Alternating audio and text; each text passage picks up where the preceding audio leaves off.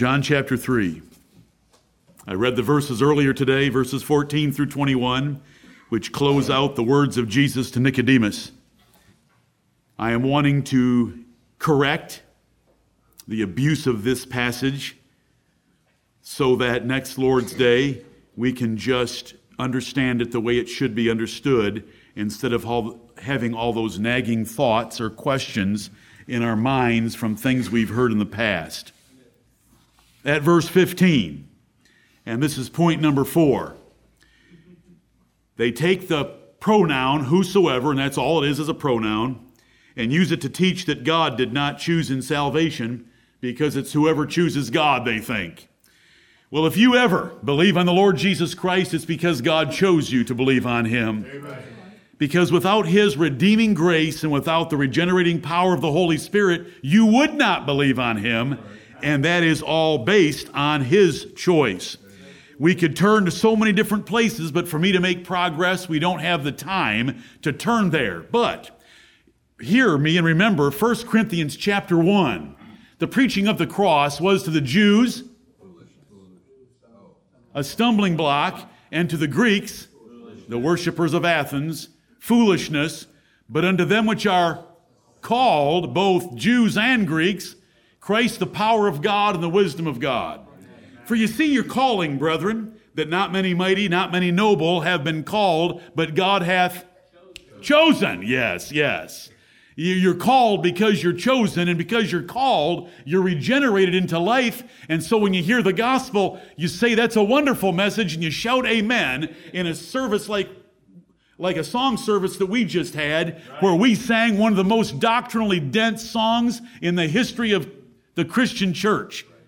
'Twas with an everlasting love describing our eternal union with the Lord Jesus Christ before the world began, Amen. that God has viewed us in him since then. But that word whosoever does not change the rest of the word of God. If you flip the page to chapter 5 and you read it last evening, look at verse 21 and we'll see whose will is active. Of course, we could turn to many other places, but will not. John 5 21. For as the Father raiseth up the dead and quickeneth them, even so the Son quickeneth whom he will. Who does God raise up from the dead? Whoever he chooses to. Who does the Son raise up? Whom he will. It's the will of God and of Jesus Christ. In chapter 6, it says that Jesus came down from heaven. It's verse 38. I came down from heaven not to do mine own will, but the will of him that sent me.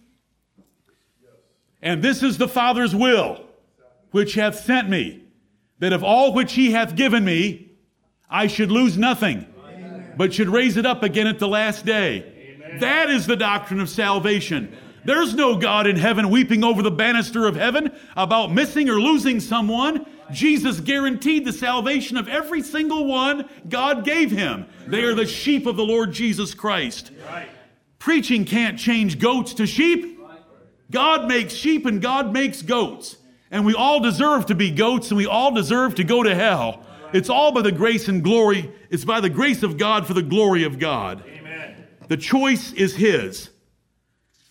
Much more could be said, and you know that. Number five, whosoever is used to teach that man participates in regeneration.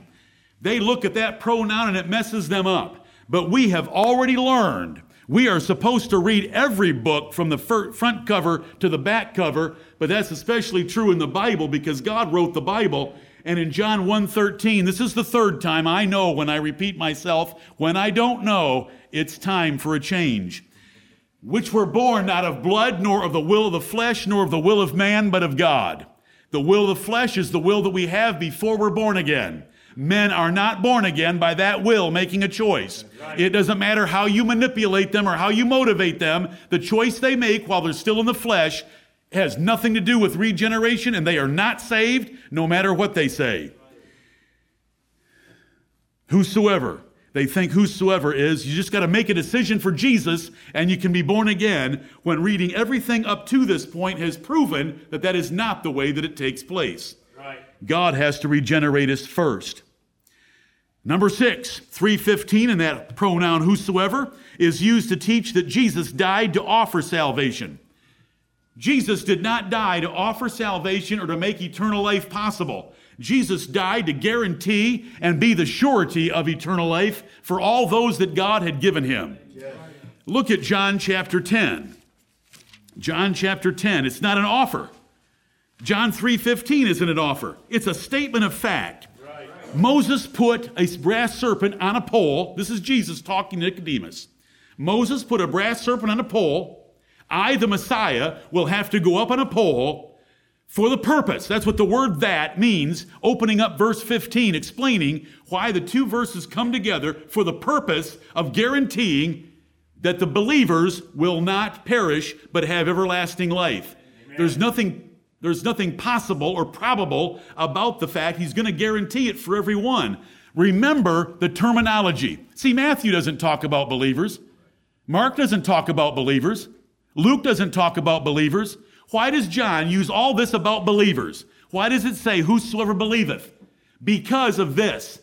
These things have I written unto you that believe on the name of the Son of God, that ye may know that ye have eternal life, and that ye may believe on the name of the Son of God. Does that help you understand why John has so many believeth verses? He told you why he did. Because he was only writing believers so that you would understand the book was for you and to get you to believe yet more for greater assurance. Matthew doesn't have it. Have you ever seen Matthew on Tim Tebow's eyelids? Enough said. Doesn't that settle doctrine these days? Why are you picking on Tim so much? Well, now he's playing baseball. He's trying to. There's no offer in John 3:15. If we look at John 10 verse 28 speaking about the sheep of Jesus Christ. Oh, what about verse 15? What about verse 11? I am the good shepherd. The good shepherd giveth his life for the sheep. How many do you think he lost? John 6 said he would lose not one. Right. Verse 15, as the Father knoweth me, even so know I the Father, and I lay down my life for the sheep. Now, those are Jewish sheep, so you're cut out. We're all cut out. I hope that you'll enjoy verse 16 then. Amen. And other sheep I have, which are not of this fold. They're not part of the Jewish church. They weren't part of the Jewish fold. Other sheep I have, which are not of this fold, them also I must bring, and they shall hear my voice, and there shall be one fold and one shepherd. Them also I must bring. Does that sound like a possibility or a probability to you, or a certainty because he was assigned to do it? Jesus was assigned to save. Look at verse 28 about the sheep. I give unto them eternal life, and they shall never perish, neither shall any man pluck them out of my hand. My Father, which gave them me, is greater than all. Do you think there's any loss between verses 28 and 29, souls that God gave to Jesus that he failed to save? No, he gave eternal life to everyone. Look at chapter 17. John 17, it was part of your preparation last night. These verses are just wonderful and they encourage us and remind us and solidify our minds and our hearts in the true doctrine of salvation. Jesus praying just hours before he was crucified said in verse 2 As thou hast given him power over all flesh. The Lord Jesus Christ had the keys of David. He could open and no man could shut. He could shut and no man could open. He had the keys of hell and of death. That's Revelation 1:19. Jesus was given authority by God to be the judge of all flesh as to whether he gave eternal life or not. None of us deserve eternal life. The whole race should go to hell, just like the whole race of fallen angels. No one feels sorry for the devil and his angels, yet there was no Savior provided, no probability, possibility, or offer of salvation whatsoever, and no one ever sheds a tear or argues with a pastor about the devil and his angels going to hell. Why do they want to argue from John 3:15? Because they love themselves more than the devil and his angels. It is self love, self preservation, pride, and arrogancy that causes people to want the decision of salvation in their hands. I love it in the hands of a perfect, benevolent, glorious Creator God. Who, who made all things for himself, yea, even the wicked for the day of evil. Amen. Proverbs 16, 4. As thou hast given him power over all flesh, that he should give eternal life to as many as thou hast given him. How many fell through that verse? None. God gave souls to Jesus Christ. Jesus Christ gave eternal life to those souls. Right. And this is life eternal, that they might know thee, the only true God, and Jesus Christ, whom thou hast sent. Why does God save us? So that we can and will know him. We don't have to know him to get saved. We are saved to get to know him. And it's a perpetual, lifelong process and experience to get to know him better. In Ephesians chapter 1, they were chosen in Christ Jesus before the world began. In Ephesians chapter 2, they were regenerated by the Spirit of God when they were dead in trespasses and sins. In Ephesians chapter 3, Paul bowed his knee to the God and Father by whom the whole family in heaven and earth is named and prayed that the Holy Spirit would open up their understanding to know the love of Christ better till they were filled with all the fullness of God. That is the process that we're in. That's what salvation is for, is for us to know God and His Son, Jesus Christ, better. We can't know God in order to be saved because the natural man receiveth no information like that whatsoever. It's all foolishness and he's a rebel against it. Number seven, verse 15, and whosoever is used to teach that many will perish for unbelief. By not getting, by not jumping onto that pronoun, whosoever, and getting saved. But we just read enough verses that tell us that there's not a single one going to be lost that God intended to save by the work of Jesus Christ. So we move on to number eight. Whosoever is used to teach that Jesus will lose many he died for. I think we've already handled that one. Jesus isn't going to lose a single one that he died for. So we go on to number nine. For, to turn to 1 Corinthians chapter 1. They look at the word whosoever, and they think that it's all up to them. If it's all up to you, let's, this is the way we used, many of us were taught, and we used to believe in a time past. If it's all up to me because of the pronoun whosoever, when we get to heaven, who deserves to be pretty puffed up and proud and get the praise? I do. You do if it's depending on us. Because in that scheme, God loves all men equally. Jesus died for all the sins of all men equally. The Holy Spirit woos, or whatever term they use, draws all men equally. So if one person ends up in heaven, it's something they did. And if a person ends up in hell, it's something they didn't do since God tried the best to save those in hell as much, so the different, the differs, the difference maker is the sinner. So what happens? He gets the praise. He should get the praise. He's the one that made the difference. He should be puffed up in pride. He's quite a savior. Dad, will you allow me? My dad has a terrible look on his face of, what should I allow you? I loved my paternal grandfather. He was a literal devil worshiper. You have heard before. He was regenerated and saved and believed in the Lord Jesus Christ two years before my father was born. Those are some pretty nice dots. Mm-hmm. Yeah. My father was born in 1930. My grandfather was delivered in 1928. He was 38 years old. They had communicated with spirits for years. Many decades later, before my paternal grandfather died in 1979, my father recorded his testimony in the last few years of his life. And I wish he could have had a chance to hear more of the truth of salvation. Because in that testimony, he said, I can't wait to get to heaven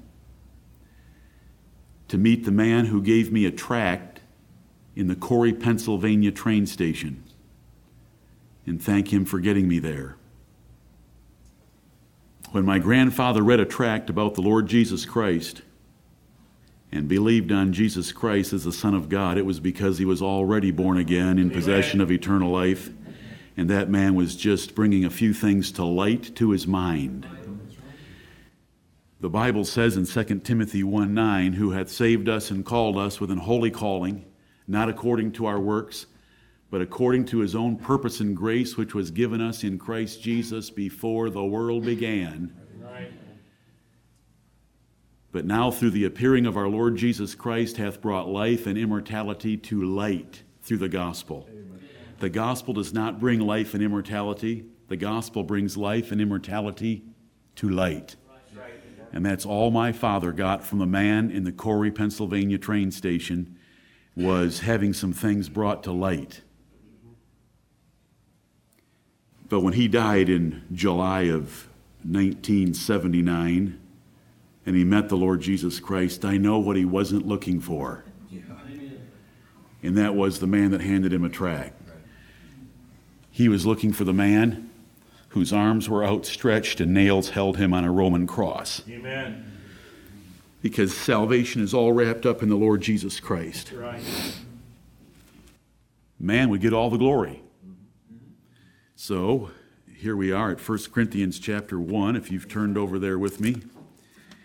And we've got a different issue. I've already quoted to you this in this second service, beginning at verse 22 through 26. The Jews want a sign. They wanted more miracles, even though Jesus and the apostles had done thousands. The Greeks wanted wisdom. They worshiped Socrates, Plato, Aristotle, and the rest of the boys with their hallucinations of Greek wisdom. We preach Christ crucified, verse 23. It's a stumbling block to Jews, it's foolishness to Greeks, verse 24. But those that are called, it's Christ, the power of God and the wisdom of God. What makes the difference that some people love to hear about Jesus Christ and others do not? What makes the difference? God makes the difference. It's not the presentation, it's not the organ music, it's not lying to the congregation 15 times to sing just as I am 15 individual times. It's none of those things. It's all the difference that God made before they heard the gospel. But unto them which are called, already called, both Jews and Greeks, Christ the power of God and the wisdom of God. And it goes on to describe in verse 26 you see your calling, brethren, how that not many wise men after the flesh, not many mighty, not many noble are called, but God hath chosen the foolish things. And why did he do it this way? He's going to tell you why God saves this way. Verse 29 that no flesh should glory in his presence. Verse 30 but of him, who is that? That's God but of him are ye in Christ Jesus. How do we get in Christ Jesus? By the work and will of God. But of him are ye in Christ Jesus, who of God, Jesus has made all these things to us by God. Uh, he's our wisdom, He's our righteousness, He's our sanctification, He's our redemption. Do you find you in verse 30 except being the recipient of God's gracious work through Jesus Christ? But of him are ye in Christ Jesus, who of God, God is behind it all. Christ is the Savior and the only Savior. And let's repeat it in case we missed it in verse 29 that, according as it is written, he that glorieth, let him glory in the Lord. Amen. If you're presenting salvation to someone, I would recommend a document Bible study, audio Bible study done called The Seven Proofs of unconditional salvation, there are seven categories of Bible verses that show eternal life has to be an unconditional gift given by God to men. The first one is total, I'm not going to go through all seven, but the first one is man's total inability and lack of desire toward God to do anything pleasing to God. And it's a whole category of Bible verses. But it works up and lays levels until it gets to number seven. And do you know what number seven is? It's the only plan of salvation that gives God all the glory. Amen. If eternal life is conditional in the least way, we get glory because then we're the deciding factor, we're the difference maker, we're the Savior instead of God through Jesus Christ our Lord. Number 10 tries to tell us, they take the word believeth in verse 15 we're back to John chapter 3 and verse 15 that whosoever believeth. They try to take the word believeth and make faith a condition, not an evidence. But belief in Jesus Christ is the evidence of regeneration. Look at chapter 1. Before I quote it for the fourth time, why don't we look at verse 12? John 1 12. How many in here have memorized this verse as a child? But as many as received him, to them gave he power to become the sons of God, even to them that believe on his name. They all wanted us to memorize John 1:12, but do you know what they didn't want you to memorize? The rest of the sentence. John 1:12 isn't a sentence. It's only the first half of a sentence, and the second half tells us how we became born again. Right. Verse 12 ends with a present tense verb, them that believe on his name, which were born, a past tense operation of being born again, took place before we believed. So by the time they get to John 3:15 and they're trying to make the word believeth something we've got to do in order to be saved, they've already read over verses that have told us if you believe, you were saved previously. Right. Because remember, John 3:15 is only stating a fact from Jesus to Nicodemus. The Messiah that you thought was going to come and deliver you from the Roman Empire and ride around on a white stallion that Messiah is going to have to hang on a pole between heaven and earth and lay down his life to guarantee the eternal life, and not a single one will perish of God's elect, those given to him by his Father. John 1:13, which were born not of blood, nor of the will of the flesh, nor of the will of man, but of God. And so, if we've read in order and we're studying in order our expository study of the Gospel of John, we come to John 3:15 and we know that they're wrong in their order. And we could turn to so many different places. First John is filled with evidence that when a person believes, they're already born again. Let's go to number 11. 315 is used to teach vague salvation, confounding regeneration. We've said enough. Let's go to number 12. Verse 15 is used for the word believeth to teach a moment of faith saves forever. Unbelievable. This is staggering. That to think that a momentary decision settles your eternal destiny forever. They don't even know what the life of faith means. They don't even know what faith means. There really isn't any faith involved. It's just a little decision for Jesus. When I read about faith in the Bible, is there a chapter in the Bible about faith? Is it Hebrews 11? When I read Hebrews 11, by faith, do, can I read about Abel or Enoch or Abraham or Moses or any of them making a decision for God? Or does it say by faith Noah took 120 years and built a big boat in his backyard that was 450 feet long? Does it say things like that? Yep. That's a changed life. And those are huge works of faith. That's faith. Not these little decisions, these little people that are told to call upon the name of the Lord and you'll be saved. Right. Is that why it says in Matthew chapter 7, Lord, Lord, I never knew you? That little momentary decision, that is not saving faith. James would write a whole epistle, especially chapter 2, and teach us that faith without works is dead. There's so much more to it. The Apostle Paul, did he rest? Did his eternal destiny in his heart and mind rest on a decision that he made on the road to Damascus? No. He tells us what it rested on. Paul's eternal destiny, what did he look at as the evidence that he was going to go to heaven? Was it a decision for Jesus that he wrote in the flyleaf of his Bible? Was it a postcard that he had sent the Billy Graham evangelistic crusade? No, it was, I have fought a good fight. I have kept the faith. I have finished my course. That is evidence. A little decision as a three year old is evidence of nothing. It's not even described, defined, nor did it ever happen in the Bible. It's a changed life that is the evidence and the real proof of faith. Look at John 14, where since you're in the Gospel of John, instead of turning you all over the New Testament, look at John 14 to remind us Remember Romans 8:28. I hope that this morning a different angle of looking at Romans 8 will stay with you about the love that is in there. Our love for God in verse 28 and God's love for us in 35, 37 and 39 and the myriad of blessings that are guaranteed to us by God through Jesus Christ. For that to apply to you by that passage, it's not faith. It's love. Do you love God? Do you really love God? Well, here's how Jesus defined love in John 14, verse 15. If you love me, keep my commandments. If you love me, keep my commandments. So, see these little momentary decisions, these little emotional decisions, these little pressure packed decisions of getting children to do it in Awana classes and pressing them in Bible school and all the other gimmicks that I'm quite familiar with from a day gone by, uh, that's not salvation. It's not taught that anywhere in the Bible. I never knew you.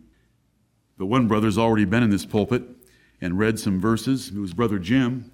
He read from 1 Thessalonians chapter 1 that said, Knowing, brethren beloved, your election of God. Do you know how we're able to tell that other people in this room are elect? Do you know how you can tell that someone else is elect? Do you know how you can tell if you're elect? It gave three criteria in 1 Thessalonians chapter 1 verses 2 through 4 it gave 3 the work of faith the labor of love and the patience of hope is the proof of election. Hmm where'd the little decision as a child go? Work of faith labor of love patience of hope. It's faith that works and results in a changed life. It's love that produces and does things for people not just words. And it's hope that is so strong and precious in your life that you can be patient. That means to cheerfully endure negative events. That is a changed person. That is all by the grace of God. Work of faith, labor of love, patience of hope. That's the proof of election. But they look at that word believeth in John 3:15 and think that all you got to do is make a little decision for Jesus right now and they write your name in the book of life and everything's settled and sealed, signed and delivered and you can live any way you want to because once saved always saved. I agree with once saved, always saved that extends all the way back to the foundation of the world. Do you know why? Because whosoever was foreknown, was predestinated, was called, was justified, was glorified.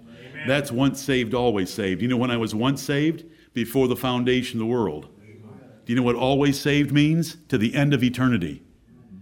You'd say, when is that? I'm not sure, because my mind blows with just thinking about eternity. They look at verse 15 and see the word believeth and it leads to a sinner's form prayer. There's no sinner's prayer in the Bible, so why does anyone even consider it? Pray after me. I won't mock it this time by giving you an example of it again. Sinner's prayer, pray after me. Why didn't Jesus do that to Nicodemus? There's nothing like that there. Jesus is just laying out facts for this ruler of the Jews to show him that he did not know very much about theology or soteriology, the doctrine of salvation. Let me remind you right here, and I'm sorry to bring this up from time to time, but it shows how bankrupt they are theologically in the idea of a sinner's prayer. There is a raging controversy for the last 50 years or so. John MacArthur is on the lordship side, and there's a whole lot of men against him. It's called the lordship controversy. The lordship controversy is this. When you say to the person, get down on your knees and say this prayer after me. If you use the word Lord, if you use the word Lord, one camp of independent fundamentalist Baptists say you're going to hell because you've added works by adding the lordship of Christ, meaning I'm going to own you as the Lord of my life. That's work salvation. So they condemn anyone going to hell that in the sinner's prayer used the word Lord. Now, those that believe Jesus is Lord, they say if you won't own Him as Lord and to repent of your life as it exists, then you don't really understand repentance and what faith truly is, so you're all going to hell. Uh, this controversy is so neat. And do you know what it's about? It's playing games with a little rote prayer that's not taught anywhere in the Bible. But once you leave the Bible and go out there and play games with gimmicks, what's going to stop you from having something as ridiculous as the lordship controversy. There is no faith without repentance. Repent, true faith in the Lord Jesus Christ is that he is Lord. Right. The whole New Testament speaks of faith in the Lord Jesus Christ, not just faith in Jesus as Savior, but faith in the Lord Jesus Christ, and it involves totally repudiating our life that was displeasing to him. It's all wrapped up together. Acts 2:38 says, "Repent and be baptized every one of you in the name of Jesus Christ." But there we go. Once we start looking at a word like believeth and think that it's telling us that we need to have a sinner's prayer and the construction put on these verses is so bad, I want to undo as much of it as I can before next Sunday we just look at these things as positively as we can. John 3:16, you know, if we've got the same words in it, there's only a few new words from verse 15. John 3:16 is looked at as a mantra or a salvation soundbite that condenses the gospel. You know, you look at a football game. By the way, the NFL season started last Thursday, I believe. And so there's going to be placards trying to be snuck into NFL stadiums around the country so that when there's a camera zoom on the end zone for a touchdown, it's going to pick up John 3:16 in the end zone like it's some magical formula. And all it is is one verse out of 31,102 verses in the Bible. It's not a magical formula. Jesus passed right on over it with Nicodemus and went right on to other things.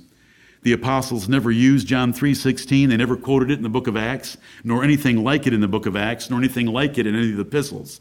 Matthew, Mark, and Luke never wrote anything like it either. It was Jesus to Nicodemus explaining some things to him that he did not understand.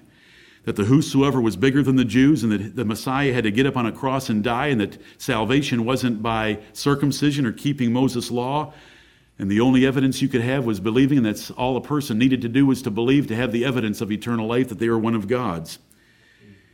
There's no mention at all of God's love at all in the entire book of Acts. Do you realize that in the book of Acts, 28 chapters of the church history? The Acts of the Apostles. Love has, four, has 13 forms in the English language in our New Testaments. How many are in Acts? Zero. Did the apostles know how to preach judgment? Oh yes. On the day of Pentecost, it tells us in Acts 2:40, and with many other words did Peter testify and exhort saying, "Save yourselves from this untoward generation, because there was judgment coming." When Paul sat with Festus and reasoned with him of righteousness, temperance, judgment to come. Love is not bandied about as a mantra to get people to invite Jesus into their hearts, pray a sinner's prayer, or make a little decision. Judgment is preached by the apostles of Jesus Christ so that men will repent and say, Men and brethren, what shall we do? Ah, I like that kind of a response. Rather than a crying child that wants the candy you offered them while you force them through the sinner's prayer. Don't tell me I don't know what I'm talking about. Thank you, Lord, for saving our souls. Amen. 316 is used to identify when new names are written down in glory, but there's no new names written down in glory. They were all written there before the foundation of the world. I'm sorry that some of you sang a song growing up like I did. There's a new name written down in glory. God actually spoke to me when I was 19 years old at Bob Jones University and convinced me that Revelation 20 and verse 15 was the scariest verse in the Bible, and whosoever was not found written in the book of life was cast into the lake of fire. And I realized that I had not done anything in my life that justified the God of heaven bending over to write my name in the book of life. This is just how he reasoned with me at 19. I was just being introduced to Calvinistic authors like Jonathan Edwards and uh, Arthur Pink and Loraine Boettner and John Owen and others. And he convinced me, you know, you know you haven't done anything to get me to bend over and write your name in the book of life. But then you read the Bible and find out that my name's been there from the foundation of the world. Yes, that's a Savior I can ex- be excited about and celebrate with. That's salvation. Yes, He wrote my name in the book of life. Because I knew I hadn't done anything to get Him to write my name in the book of life, though I had sung a thousand times, there's a new name written down in glory. 316 is used to teach inviting sinners to come forward and get saved. Why don't we have an invitation in our services? Because there weren't any invitations in the New Testament. Why should we have one? The invitation system was invented by Charlie Finney, popularized by D.L. Moody, promoted World Without End by Billy Graham, and Jack Hyles abused it, profaned it. Have you ever heard Billy Graham say, I want you to get up out of your seats by the hundreds and come down front? Let's get right with Jesus, get your names in the book of life, get saved, and know that you're saved forever. You can go out from this place, get killed in a car accident, know you're going to heaven. But where is that in the New Testament? Do you know what kind of invitations we have in the New Testament? Here's Peter on the day of Pentecost. Therefore, let all the house of Israel know assuredly that God hath made that same Jesus whom ye have crucified both Lord and Christ. Amen. That's his invitation. You want, the, you want a deacon's invitation. You think it's better? It's Acts chapter 7. Mm-hmm. Ye stiff necked and uncircumcised in heart and ear. Do you know how that goes over with a Jewish audience? Ye stiff necked and uncircumcised in heart and ear, why do ye always resist the Holy Ghost? That was his invitation. Go read the sermon. It's 60 verses long. It'll do you good. They'd have been shouting amen all the way to the invitation because he gave a history of Israel. When Paul was on Mars Hill, he did the same thing to those Greek philosophers. He, he said, uh, God's raised Jesus Christ, his son, from the dead to give assurance to all men that Jesus Christ is coming back to judge you. There was no offer of love. There was no sinner's prayer. There was no, no invitation. There was the Almighty God in heaven who deserves our total lives given to him in submissive repentance. John 3:16 is used to teach because it's got one word that 15 doesn't have. It's got the word love, for God so loved. Okay, God so loved the world. They think that means God loved every single person that's ever been conceived from Adam and Eve to the end of the world, all miscarriages, abortives, abortions and so forth that has ever taken place. But that isn't what the Bible teaches and you know that that would take a couple of sermons to preach it in its entire breadth. But can we just look at Psalm 5:5 and see if that's true by the by another verse in the Bible? Amen. You know, it says, For God so loved the world. The whole problem is hinging around their lack of definition for the word world. They don't know what the word world means. They've never studied the word world. It just gives them a good soundbite from John 3:16. The word world occurs in the Bible 287 times, and I would like someone to find even one of those that means every single person ever conceived from Adam and Eve. It is a segment of mankind depending on context. And when it says, For God so loved the world, that's a segment of mankind that God loves and that He sent Jesus Christ to die for. And throughout the Gospel of John, that is those that God gave Jesus to save, who are called His sheep and His children. If God loves everyone and the vast majority of them end up suffering eternal torment in hell, would you please tell me what is nice about the love of God? But if the love of God put me in Jesus Christ before he even made Adam and Eve in the Garden of Eden and put my name in the book of life and saw me in the righteousness of Christ from then forward and loved me as a child to adopt me and give me an eternal inheritance and make me a joint heir with Jesus Christ, wow. that is love. Amen. And that's why the Bible says, Behold, what manner of love the Father hath bestowed upon us that we should be called the sons of God. First John chapter 3. Not everyone's a son of God. It's a minority that's the sons of God. But they were made sons of God by God and his love for them. Psalm 5, verse 4. I want you to send me, those of you with, with uh, smartphones, if you see it in a football game or you see it anywhere, Tim or anyone else with Psalm 5 5 on an eyelid, send it to me. This is a verse. This is a verse. This would humble people. But when you send them John 3:16 and let them think that they control everything themselves and God himself is at their beck and call, let's let's let's listen to these words. Psalm 5:4 For thou art not a God that hath pleasure in wickedness. Does our nation need to hear that? Amen. In an end zone. For thou art not a God that hath pleasure in wickedness, neither shall evil dwell with thee. The foolish shall not stand in thy sight. Thou hatest all workers of iniquity. Thou shalt destroy them that speak leasing. The Lord will abhor the bloody and deceitful man. Somebody will say about verse 5, well, hate doesn't mean hate, it just means love a little less. Well, then why does it use abhor in verse 6 as a synonym? You say, well, that's the only time it says anything like that in the Bible. No. How about turning over two pages to Psalm 11? Children, remember these verses, Amen. especially those of you that are going to the Arminian universe of the world. Almost.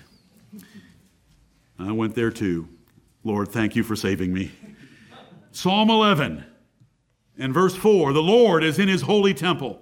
Are those words good enough for our nation? The Lord is in his holy temple. My God is not bent over the banister of heaven pray, uh, weeping for anyone. My God is in his holy temple. Is your God there? Amen. That Lord is in all capital letters because it means Jehovah. I am that I am. The Lord God Jehovah is in his holy temple. The Lord's throne is in heaven. His eyes behold, his eyelids try the children of men. He knows every single person. When he says, I never knew you, it doesn't mean he didn't know everything about them. It means he never loved them. Right. Verse 5 The Lord trieth the righteous, that is to chasten him in this context, but the wicked and him that loveth violence, his soul hateth. God's soul hates the wicked.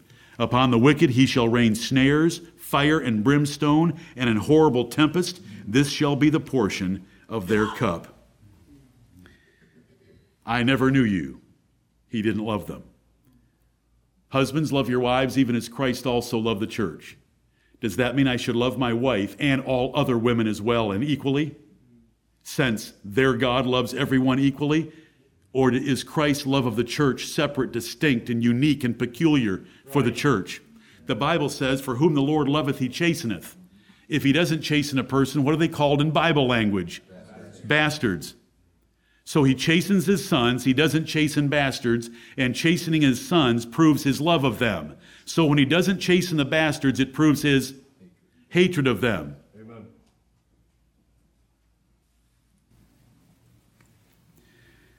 John 3:16 is used to teach the first of the four spiritual laws.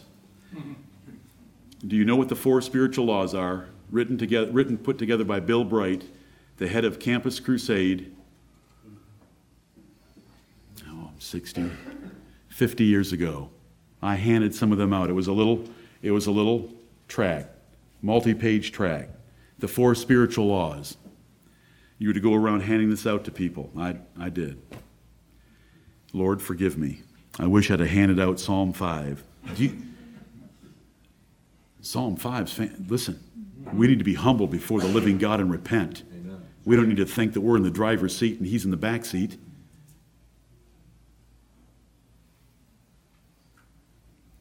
The four spiritual laws. Supposedly, the whole universe operates around four spiritual laws, the first of which is God loves you and has a wonderful plan for your life. God loves you and has a wonderful plan for your life. That's the first spiritual law.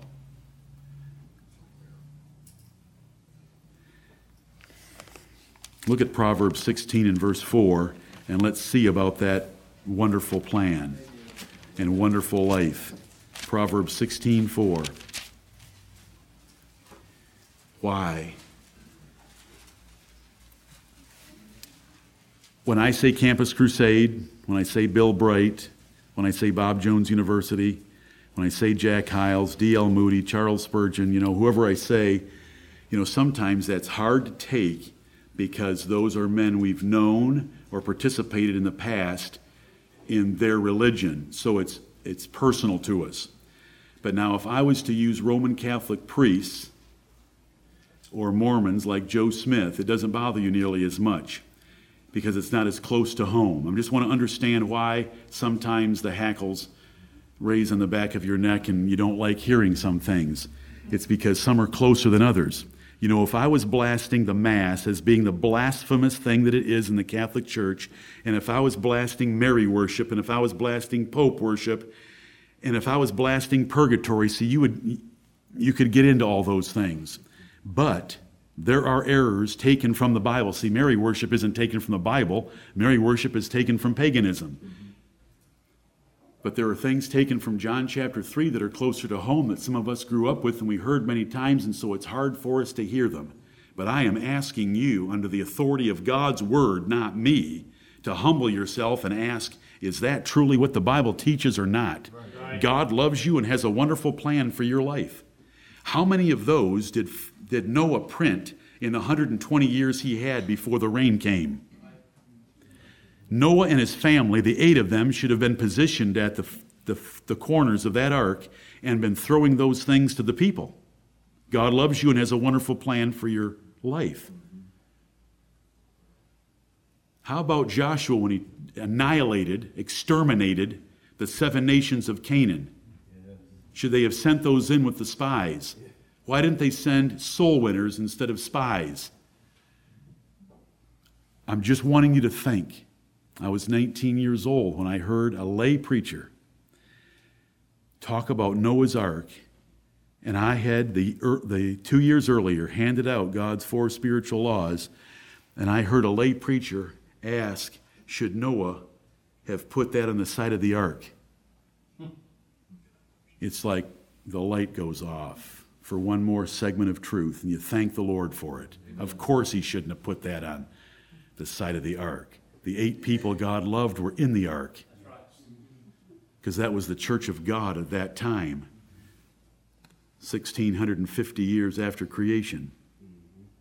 Look what Proverbs 16:4 says. The Lord hath made all things for himself. He didn't make you for you, he didn't make me for me. The Lord hath made all things for himself. You say, How far should I take that? Well, he's going to give you the example of as far as you could take it. Mm-hmm. Yea, yea, even an example of an extreme case to prove his point, yea, even the wicked for the day of evil. What if God what if God, willing to show his wrath and to make his power known, endured with much long suffering the vessels of wrath fitted to destruction? Romans 9 21 and 22. God is the potter, we are the clay. Amen. I love that relationship. I want to love him more as the potter. I want to be better clay. But I'm thankful that he's made me a vessel of mercy, and you should be thankful with me and give him glory and praise. Right.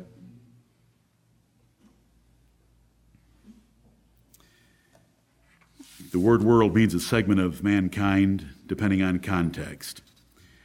Jesus didn't die for every human being. If he had, there wouldn't be anybody in hell. Because Jesus put away all sins but the sacrifice of himself. How could anyone go to hell and still be called a liar, still be called an adulterer, a whoremonger, blasphemer, idolater, if Jesus had died for all their sins? You know, I've spent, we could spend hours, and I have done it before, and it's on our website, that Jesus died for all the sins of some men, not all the sins of all men, nor some of the sins of all men, but all the sins of some men. Amen. Thank you, Lord. Jesus died for the church. Jesus died for those that were predestinated. Jesus died for his elect. He said he would save his people from their sins. He died for those chosen by the potter. He died for the children of God. The Bible says he obtained eternal redemption for us. He didn't make it possible, he obtained eternal redemption for us. Right.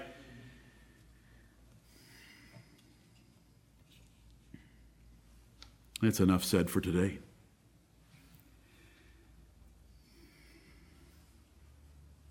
John 3 is precious. Verse 3 tells us, except a man be born again, he cannot see the kingdom of God. We would never discern or perceive Jesus Christ as being the king of a kingdom unless we've been born again. We do discern and perceive that Jesus is the king of a kingdom. Thank you, Lord, for regenerating us. We believe that Jesus Christ is the Son of God. Therefore, we are in possession of eternal life. We were passed from death into life before we believed, and we shall be saved in the day of judgment and not be condemned. All those different phases, three different phases being brought together in John 5 24. I mentioned a, a Bible study done in my office in 1987 called The Seven Proofs of Unconditional Salvation. After that 60 minute study, I would recommend the five phases of salvation because it goes through how that we were saved by election and predestination before the world began. We were legally, some people call it positionally, saved by Jesus at his death on the cross. Then we have to be born again during our lifetime sometime when we have personal existence. Then we hear the gospel and obey it. That's the practical phase of salvation. And We vary all over the map from Abraham's to Lot's. Nothing varies in election. Nothing varies in justification. Nothing varies in regeneration. But our conversion does vary. And then our glorification is the final phase of salvation. And the word save is used for all five. Right. And so you've got to rightly divide the word of truth. You look at some verses and you say, that word save in there, oh, that's the legal work that Jesus Christ did. And some verses, the save will be like Paul. The, the good question to ask is when was Paul saved? Well, Paul answers it five different ways in the New Testament. And you know, in one phase, he wasn't even saved. You know what he said in Romans 11, 13 11? Now is our salvation nearer than when we believed. Do you know what that means? He wasn't saved yet, but it calls it his salvation. So that's why we need to be careful with the Word of God. Now is our salvation nearer than when we believed?